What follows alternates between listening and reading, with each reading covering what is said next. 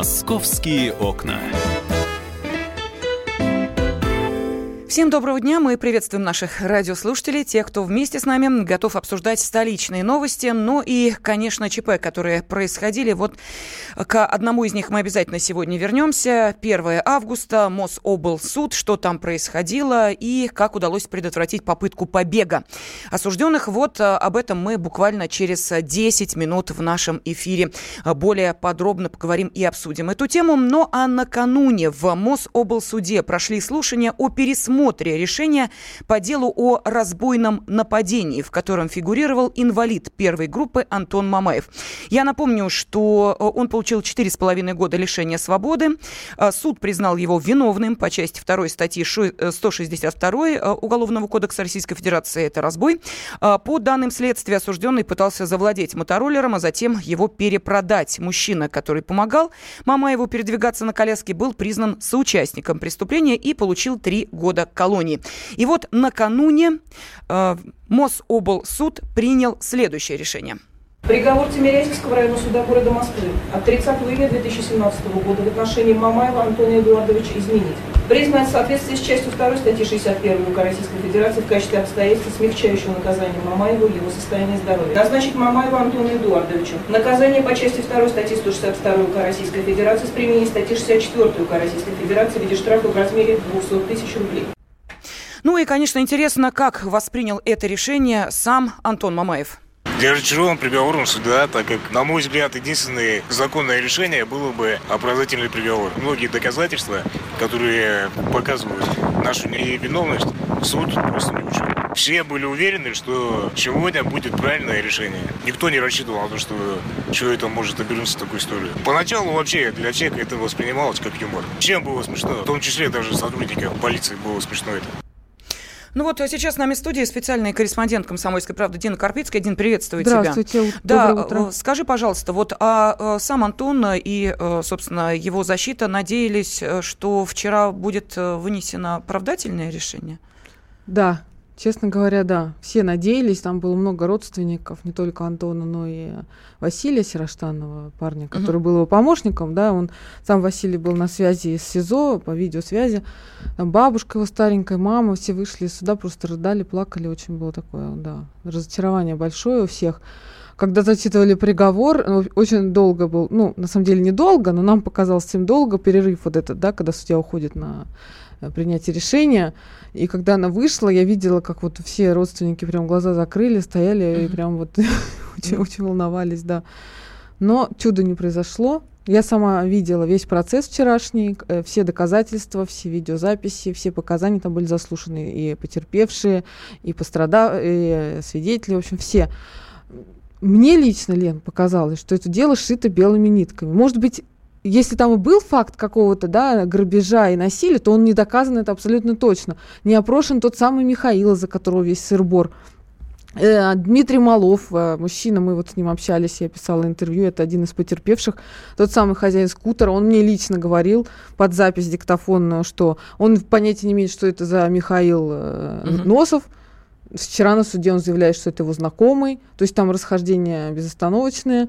Ну, объективно позиция Мамаева и его защитников была более убедительна, чем та, которую представили обви- обвиняемые. Ну, Ой, может быть, потерпевшие. Да, да, может быть, это наша, ну, я не знаю, так, обывательская точка Нет, зрения. Вот да, что говорят да. по этому поводу профессионалы, кандидат юридических наук, адвокат Александр э, Карабанов. Э, Дин, Дин, тебе удалось с ним накануне побеседовать. Да. И вот небольшой фрагмент этого разговора мы сейчас услышим. По моему мнению, приговор, который был вынесен Мамаеву, это очень компромиссный приговор, потому что Мамаев, исходя из э, своего заболевания, исходя из тех действий, которые ему инкриминировал следователь, фактически загнал в юридическую ловушку, юридическую коллизию весь э, следственный судейский аппарат. Э, опять же, повторюсь, исходя из постановления правительства Москвы, к нему не могло быть применено наказание в виде лишения свободы, но, тем не менее, прокуратура утвердила обвинительное заключение, и, соответственно, след... э, и, соответственно Мамаеву все равно должны были вынести обвинительный приговор.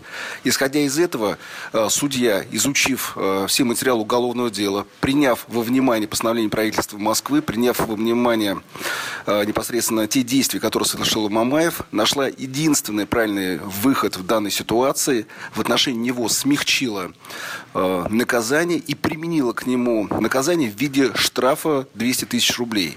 В моей практике встречается такой первый раз, потому что формально человек совершил разбой с применением оружия и отделался таким слабым наказанием. При этом мы видим, что его соучастникам применили совершенно другое наказание, и они были реально привлечены к уголовной ответственности с помещением в СИЗО. Э, я считаю, что данный приговор является компромиссным и уверен, что этот приговор послужит для юристов э, огромным полем для изучения этой ситуации, для формирования новой практики и внесения изменений в действующее законодательство. Ну вот мы слышали мнение кандидата юридических наук, адвоката, общественного деятеля Александра Карабанова. Сейчас с нами э, на связи член общественной наблюдательной комиссии Иван Мельников. Иван, здравствуйте. Здравствуйте, Ива... Вань, привет, я с вами знакома, да, да, очень хорошо. Мы привет, вчера были вместе на суде, я немножко расскажу. Ваня, он и в сезон вещал э, Антона Мамаева, и он один из тех, кто нашел его там, в, ну, в том состоянии, да, плачевном, mm-hmm. в котором он был. Э, Иван, вот ты расскажи нам, что ты думаешь по этому поводу, по поводу этого приговора. А, ну да, вчера на суде а, я увидел, что, безусловно, позиция защиты была а, более аргументирована. Сильнее была. Ну, на мой взгляд, была. Была она более аргументирована. И, на мой взгляд, а, действительно, Антон все-таки не виноват. Да? Он не виноват в том, в чем его обвиняют. То есть, может да, быть, конечно, там какой-то был конфликт, да, между ними, но... Его обвиняют сто процентов, он вот э, не виноват, да, почему? Потому что э, не было доказано э, фактически, да, применение какого-то насилия, что действительно там было какое-то оружие, э, вообще непонятно, что там за люди ходят, да, то есть действительно ли это знакомые Антона или же все-таки это знакомые э, вот этих э, потерпевших граждан, да, при этом, при всем, суд почему-то не захотел это видеть. На мой взгляд, не захотел он это видеть из-за того, что, э, возможно, не хотел, так сказать, подставлять своих коллег из нижестоящего суда. Иван, скажите, пожалуйста, ну вот вы внимательно э, следите за э, этим делом, а почему на да. первом этапе было вынесено вот такое решение, было проведено расследование, как вот э, мы сейчас э, слышали, вы считаете, ну, не вполне качественно. Почему нужно было доводить до такого серьезного обвинительного заключения, чтобы потом пытаться все это пересматривать? Если это дело шитыми бел, э, шито белыми нитками, как Дина сказала, зачем тогда нужно было э, сажать судить э, невиновного человека. А ты знаешь про а палочную знаете, систему? Здесь проблема. Здесь проблема в том, что наши, к сожалению, суды э, да, в основной своей массе из-за большой загруженности или по другим каким-то обстоятельствам смотрят свой, сквозь пальцы, так mm-hmm. сказать, да, э, на, на то, что происходит. Ну, это не только суды, да, там изначально следователь, да, которому э, задача, так сказать, закрыть некое там уголовное дело. А поэтому там в начале же, там интересная очень история, вначале их обвинили в краже мопеда, да, а, а через полтора месяца только возбудили э, статью э, вот уголовную по факту непосредственно разбойного нападения, да, организации mm-hmm. разбойного нападения, потому что кражу доказать они не могли. Но надо же как-то э, следователю было отчитаться. Потом надзорный прокурор, которому поступили эти дела, он посмотрел на это также сквозь пальцы. Потом в суде, да, э, суд в основной своей массе, э, к сожалению, по таким делам, которые, вот знаете, ну, как сказать, принесли ему, да, судье, у него и так своих там забот огромное количество, огромное количество дел, э, вдаваться в подробности времени нет, он утвердил, все здорово, да, там, угу. а прокуратура, которая э, видела, что перед ними находится инвалид, и, несмотря на это, запросила реальный срок лишения свободы. Судья потом, да, который, опять же, несмотря на то, что у него были документы о том, что человек является инвалидом первой группы, и по-хорошему бы... Да, Вань, ты абсолютно, да, Спасибо верно огромное, да. Я хочу быстренько сказать, что Антон, возможно, завтра будет у нас в прямом эфире, мы его пригласили к нам в, на радио, он э, предварительно дал согласие, надеюсь, все ну, получится у нас. Да, я благодарю членов общественной наблюдательной комиссии Ивана Мельникова. Э, Тин, э, буквально 10 секунд, скажи, пожалуйста, сейчас 200 тысяч должен Антон выплатить, да. и он находится на свободе на свободе. На свободе. На свободе. Все, вот такой итог. Московские окна.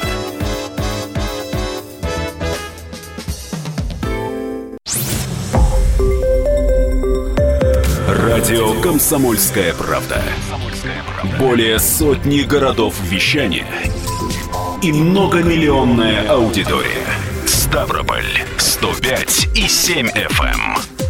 Севастополь 107 и 7 FM. Калининград 107 и 2 FM. Эм. Москва 97 и 2 FM. Эм. Слушаем всей страной.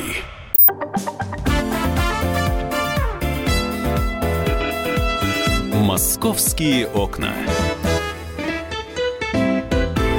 студии специальный корреспондент «Комсомольской правды» Александр Рогоза. Саш, приветствую тебя. Добрый день. Да, я уже э, нашим радиослушателям сказала о том, что мы обязательно вернемся к громкому ЧП, которое произошло 1 августа в Мособлсуде, тем более, что накануне э, уже появилась видеозапись того, что происходило в том, э, собственно, зале, куда вбежали преступники, э, которые смогли освободиться. И вот э, более подробно, я думаю, сейчас мы э, как раз обсудим, как действовали э, сотрудники полиции Росгвардии, Росгвардии, э, почему проходила перестрелка, насколько, э, скажем так, профессионально смогли отразить напор преступников э, сотрудники Росгвардии. Но давай сначала о самом видео. Ну, не только Росгвардии, надо сказать, что полиция там присутствовала именно в том зале, о котором мы сейчас будем говорить, были только полицейские. Угу. То есть можно, да, рассказать? Так вот, я в, вкратце напомню, что банда ГТА, перед тем, как их конвоировать после заседания суда, разделили на две части, пять человек. А, вели всего двое конвойных. А, эти бандиты вывели из строя лифт временно, там, говорят, раскачав его, сработала аварийная система. Ну, а дальше, когда механики сумели поднять э, лифт на третий этаж и открыть дверь, они попытались вырваться через третий этаж, такой же спецлифт, такой же спецкоридор, который ведет в зал суда, где буквально за несколько минут до этого закончилось заседание, по, по иронии судьбы, над другой группировкой а, э, там заказные убийства, бандитизм, в общем, целый набор, тоже 8 человек на скамье подсудимых. А, так вот, э, первая перестрелка произошла, что называется, в предбаннике около лифта. Там стояли два бойца Росгвардии один полицейский. Э, в перестрелке ранен один росгвардеец и один из э, бандитов. Э, подельники бросили его лежать здесь же у лифта и вчетвером попытались уйти, уйти уже через зал суда. И вот видео, о котором мы говорим, которое есть на сайте kp.ru, как раз мы можем видеть ту минуту, в течение которой произошла перестрелка и как действовали сотрудники полиции. Отмечу, что на тот момент а, в зале суда оставалось пять человек. А, сотрудник суда, а, следователь, а, фигурант э, дела по другой группировке Виктор Ардабьевский, к слову, бывший мэр города Миас э, Челябинской области, и двое конвойных, которые должны были сопровождать его, но не успели вывести. И вот, собственно, видео начинается с того, что внутренняя связь, видимо, звонок происходит, подходит к телефону с, угу. сотрудник суда, Э, видимо, здесь получает информацию о том, что а, через лифт сейчас будут пытаться вырваться преступники, и мы уже видим, что а, у конвойных пистолеты наготове, то есть у них уже в руках пистолеты, они готовы, в течение нескольких секунд оценили ситуацию, и э, дальше уже а, я, наверное, пересказывать, да, буду какие-то моменты и ну да, потому будем... что мы не можем продемонстрировать видео, да. поэтому э, сейчас будем вот так вот пытаться э, объяснить, что происходило, тем более, что у нас уже внимательно слушает э, Сергей Мельников, э, человек, который 20 лет проработал в МВД, э, и вот у него в подчинении было охрана конвойное подразделение, он сейчас будет э, оценивать действия сотрудников э, по предотвращению преступников, поэтому, Саша, продолжай. Дальше вот происходило, видимо, там звука нет на этой записи, видимо, услышав выстрелы, они вернулись Э, так очень спешно, да, можно сказать, э, спонтанно в этот же зал. Один из них спрятался за, э, за столом, уже оружие на готове, другой за э, клетку аквариума. Надо, надо понимать, что там пуленепробиваемое стекло, то есть э, спрятавшись, можно сказать, за, за стену дома, примерно такой же эффект. Поэтому говорят, что Ардабьевский сидел там спокойно, да? Вот да, многих удивило, что Ар- Ардабьевский действительно там как бы внешне спокойно себя ведет, но Видимо, он понимал, там 4 сантиметра толщина стекла. А, так вот, ну а да, дальше врывается первый э, бандит, Оба полицейских, э, видимо, стреляют очень метко, потому что он сразу же падает. А, следом за ним еще трое, и они также ложатся, и это происходит буквально в несколько секунд. И вот, наверное, вопрос э, Сергею Владимировичу. А вот вы смотрели ведь эту запись, ва- ваши впечатления, это ва- ваши коллеги бывшие, как они сработали вообще? Я так понимаю, не, не часто приходится применять оружие. Ну да, оружие на самом деле приходится применять к счастью, очень очень редко. Э, вот, а э, из просмотра видео у меня сложилось впечатление вот, об исключительно грамотных действиях ребят из этого конвоя. Э, хотя бы потому, что они не стали сбиваться в кучу, они как бы моментально оценили ситуацию и рассредоточились в разные стороны, стороны помещения, и вход у них получился как бы под перекрестным обстрелом, что позволило им укладывать бандитов по одному с разных сторон. А в дальнейшем вот э, был момент, когда они, ну, первые, э, что называется, может быть, обойму даже расстреляли там или сколько-то выстрелов выпустили, все лежат. Потом один полицейский, э, ну, видимо, сокра... ищет правильный угол обстрела для того, чтобы достать, да, лежащих и раненых еще бандитов. И он даже поднимается на перила вот той площадки, которая для присяжных. Вот тут он рисковал или нет? Правильно ли, оправданно он себя вел? Ну, мне на самом деле сложно оценивать его действия, поскольку, вы понимаете, очень, э, любому человеку очень сложно э, как бы оценить э, вот, свои действия в такой критической ситуации, правильно сориентироваться, да. А, мы видим, не было другого выхода, чтобы площадка оказалась под обстрелом. Поэтому, да, наверное, он в какой-то мере рисковал своей жизнью. Он не знал достоверно, сколько, сколько какое оружие находится у нападающих.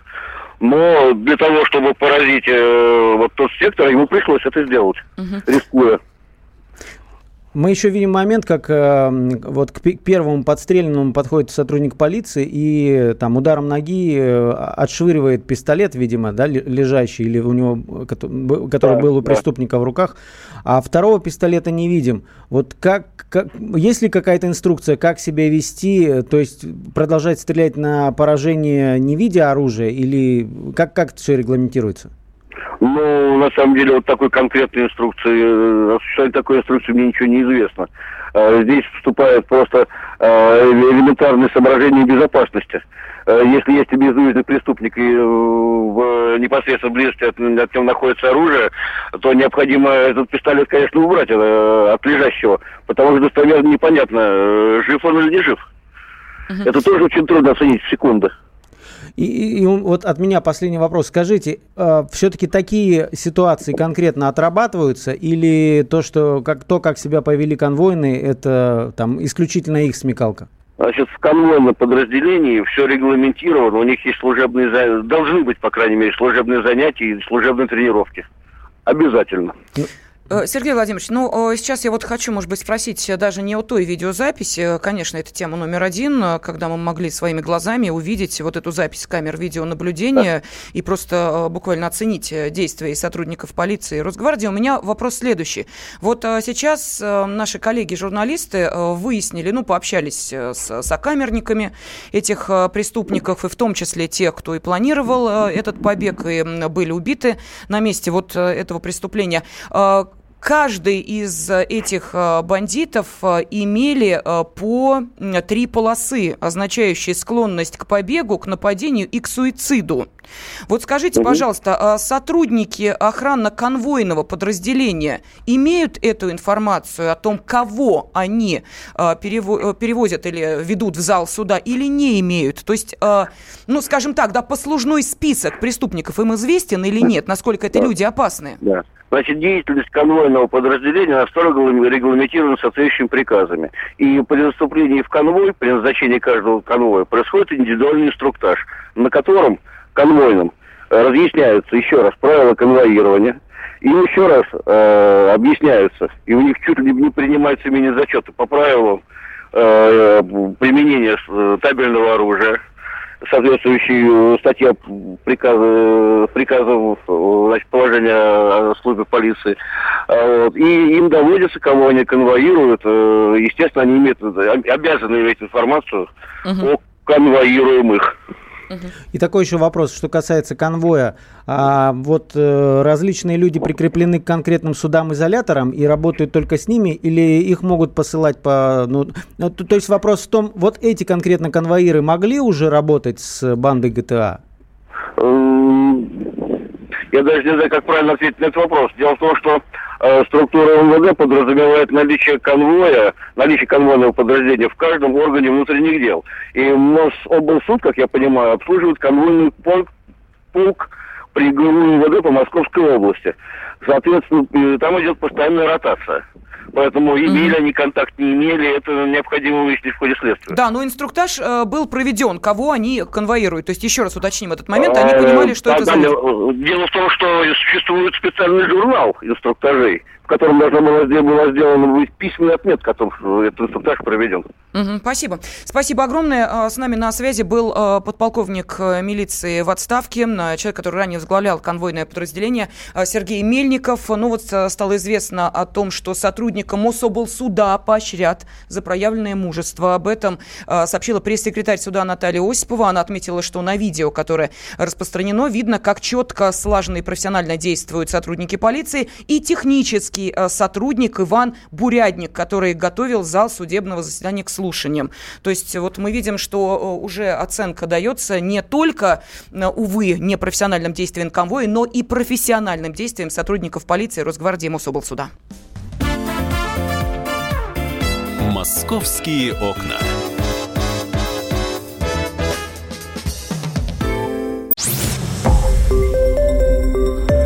Радио «Комсомольская правда». Более сотни городов вещания и многомиллионная аудитория. Таганрог 104 и 4 FM. Эм. Ставрополь 105 и 7 FM. Эм. Керчь 103 и 6 FM. Эм. Москва 97 и 2 FM. Слушаем всей страной.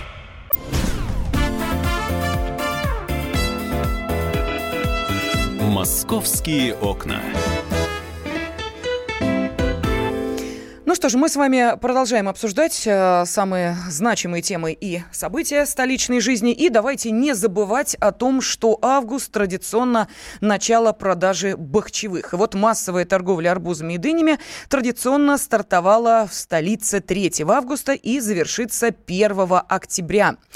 Как э, не купить ту ягоду, в которой много нитратов и она сомнительного происхождения? Как выбирать арбузы и дыни, где найти эту информацию? Вот об этом более подробно сейчас поговорим с журналистом «Комсомольской правды» Алисой Титко. Она уже с нами на связи. Алиса, добрый день. Здравствуйте всем.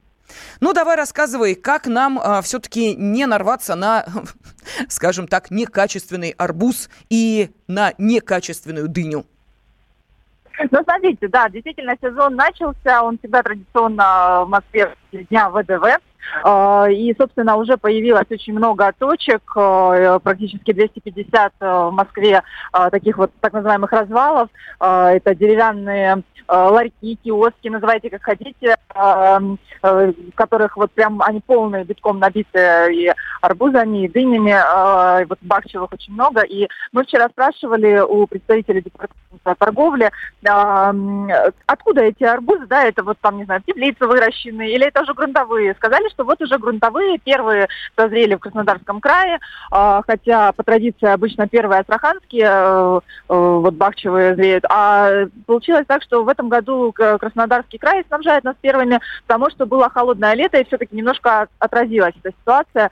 А, но э, чуть позже они, да, созреют и тоже появятся в продаже и астраханские, и планируется, что привезут из Ростова Московской области, и из Дагестана, поэтому ну, постепенно они как раз будут зреть, и вот действительно три месяца на протяжении вот всего времени нам будут поступать новые спелые ягоды.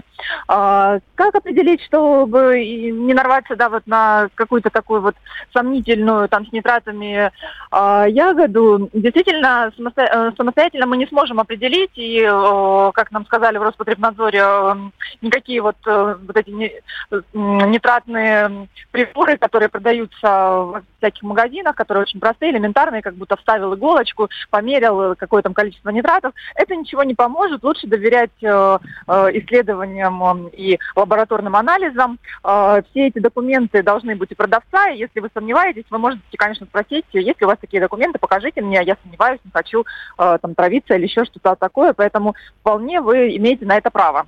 А, Алис, скажи, пожалуйста, как э, будут выглядеть э, официальные точки продажи бахчевых культур? А вот они такие деревянные э, ларечки, э, можно сказать, такие вот с дырочками. Вот, э, и, собственно, у них будет э, э, таблички, где будет указан э, и адрес, и время работы. То есть, ну, вот они узнаваемые. Можете посмотреть э, фотографии у нас на сайте, если э, так вот описать мне не удалось. Вот, э, ну, собственно, они прям вот такие вот похожие. И э, полный перечень есть на сайте правительства Москвы, и также можете посмотреть на сайте «Комсомольской правды».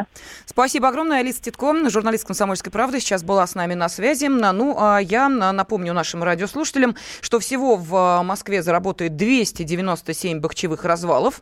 Больше всего торговых точек будет на юго-востоке и юге города, соответственно, 63 и 57. А, ну и еще подробную информацию можно будет э, о местах продажи арбузов на территории Москвы узнать э, на сайтах префектур. А, победители аукционов, которые получили право на торговлю бахчевых э, устанавливают торговые точки самостоятельно.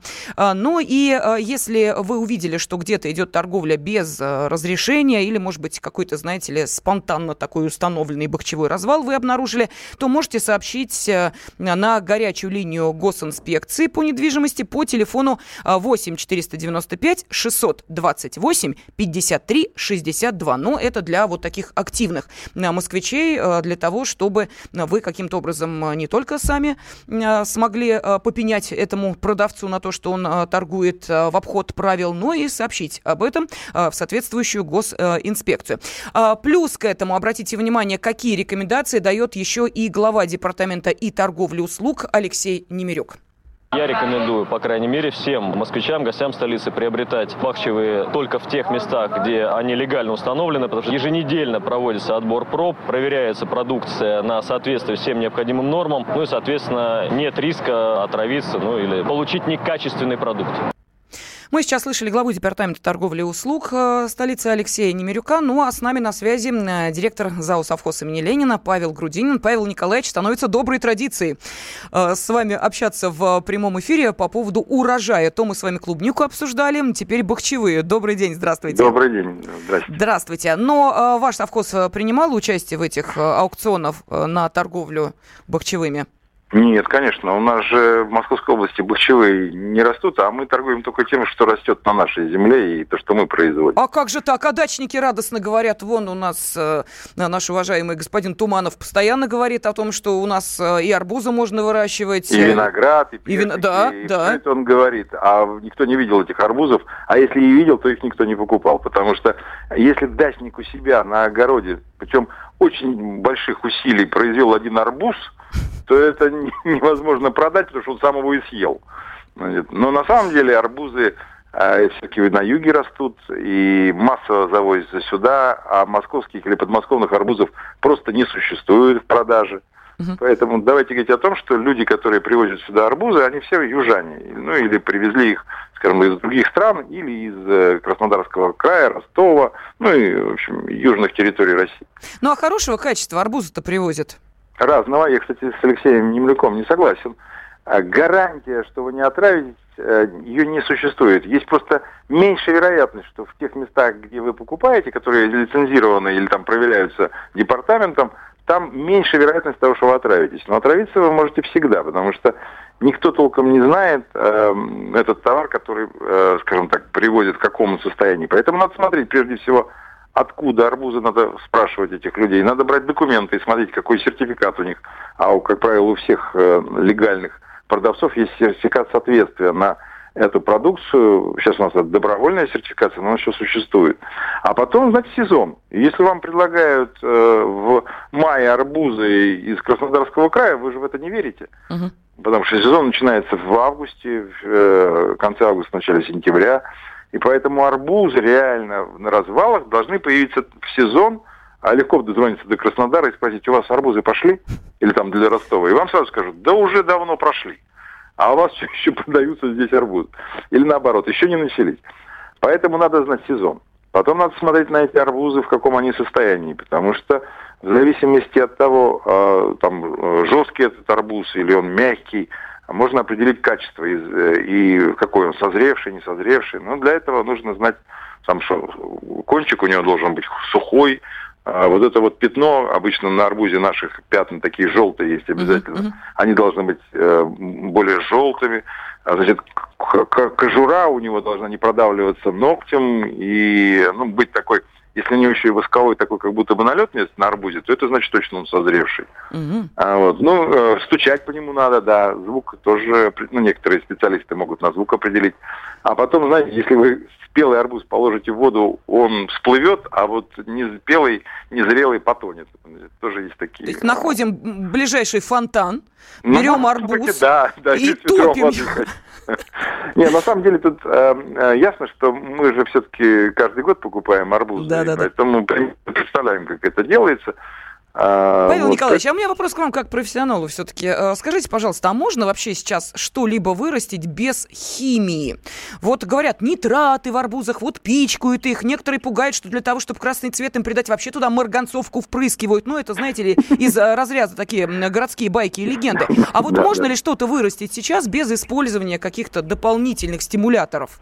Вы поймите, что на самом деле все можно вырастить без дополнительных стимуляторов. И многие так делают. Если вы соблюдаете технологию, то есть не перекармливаете растения азотом, не вносите какие-то химикаты, которые борются с, родителями болезнями, а на самом деле могут повредить качество продукта, то у вас арбуз, ну или там, любое, любое растение становится экологически, э, ну скажем так, благоприятным и не вредным, а полезным. Но если вы начинаете ну, э, фальсифицировать товар, ну вот, например, взяли, перекормили, например, азотными удобрениями, он у вас вроде бы как большой вырос, такой красивый, но есть его нельзя. И поэтому неплохо бы с собой носить дозиметры э, или там а, вот как Немирук сказал, верить тем, кто проверяет. У нас тоже, вот мы сейчас земляникой, а, мы подали почти 800 тонн земляники в Москве, и каждые два дня приходил какой-то гражданин из департамента, брал и прямо экспресс-анализ проводил наши земляники. Угу. И мы не против, э, правда, достали, берут столько иногда на анализ, что можно накормить всю семью.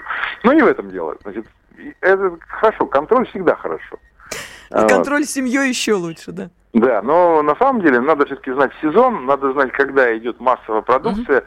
Нет такого, что, знаете, фермер, э, мы, например, сами производим землянику, сами ее едим. Ну, кто будет ее, извините меня, пичкать всякой химией? Ну, зачем? Ну, логично, Мы же, наши да. дети это едят. Вот. И поэтому, если ты делаешь в России для себя, то это гарантия того, что это качественно. Спасибо огромное. Директор назову совхоз имени Ленина Павел Грудинин сейчас, ну, во-первых, рассказал нам, каким образом э, выбирать арбузы. Это действительно советы профессионала. Прислушивайтесь к ним. Ну и по поводу нитратов. Вот нитратная тема, я думаю, сейчас с открытием бахчевого сезона волнует наших радиослушателей. Э, и, безусловно, представитель Роспотребнадзора делится э, своими исследованиями. И сейчас вот как раз Анну Брычеву, представителя Роспотребнадзора, мы и услышим. Разговор пойдет о все том же, о содержании нитратов во фруктах и овощах.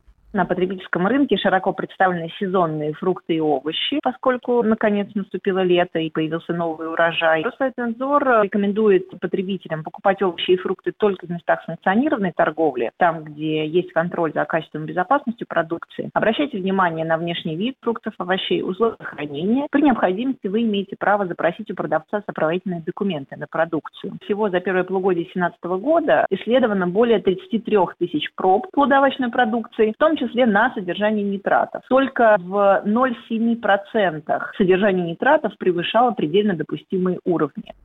Мы слышали представителя Роспотребнадзора Анну Брычеву. Ну и перед тем, как вот еще одни рекомендации разрезать плоды, их обязательно нужно тщательно помыть теплой водой с мылом. Это важно для того, чтобы частички почвы, пыли, микроорганизмы, которые находятся на кожуре, не попали внутрь плода, не привели к кишечной инфекции. Разрезанные арбузы и дыни хранятся только в холодильнике. Если арбуз или дыни все-таки забродили, ни в коем случае есть их нельзя. В противном случае можно получить пищевое отравление. «Московские окна».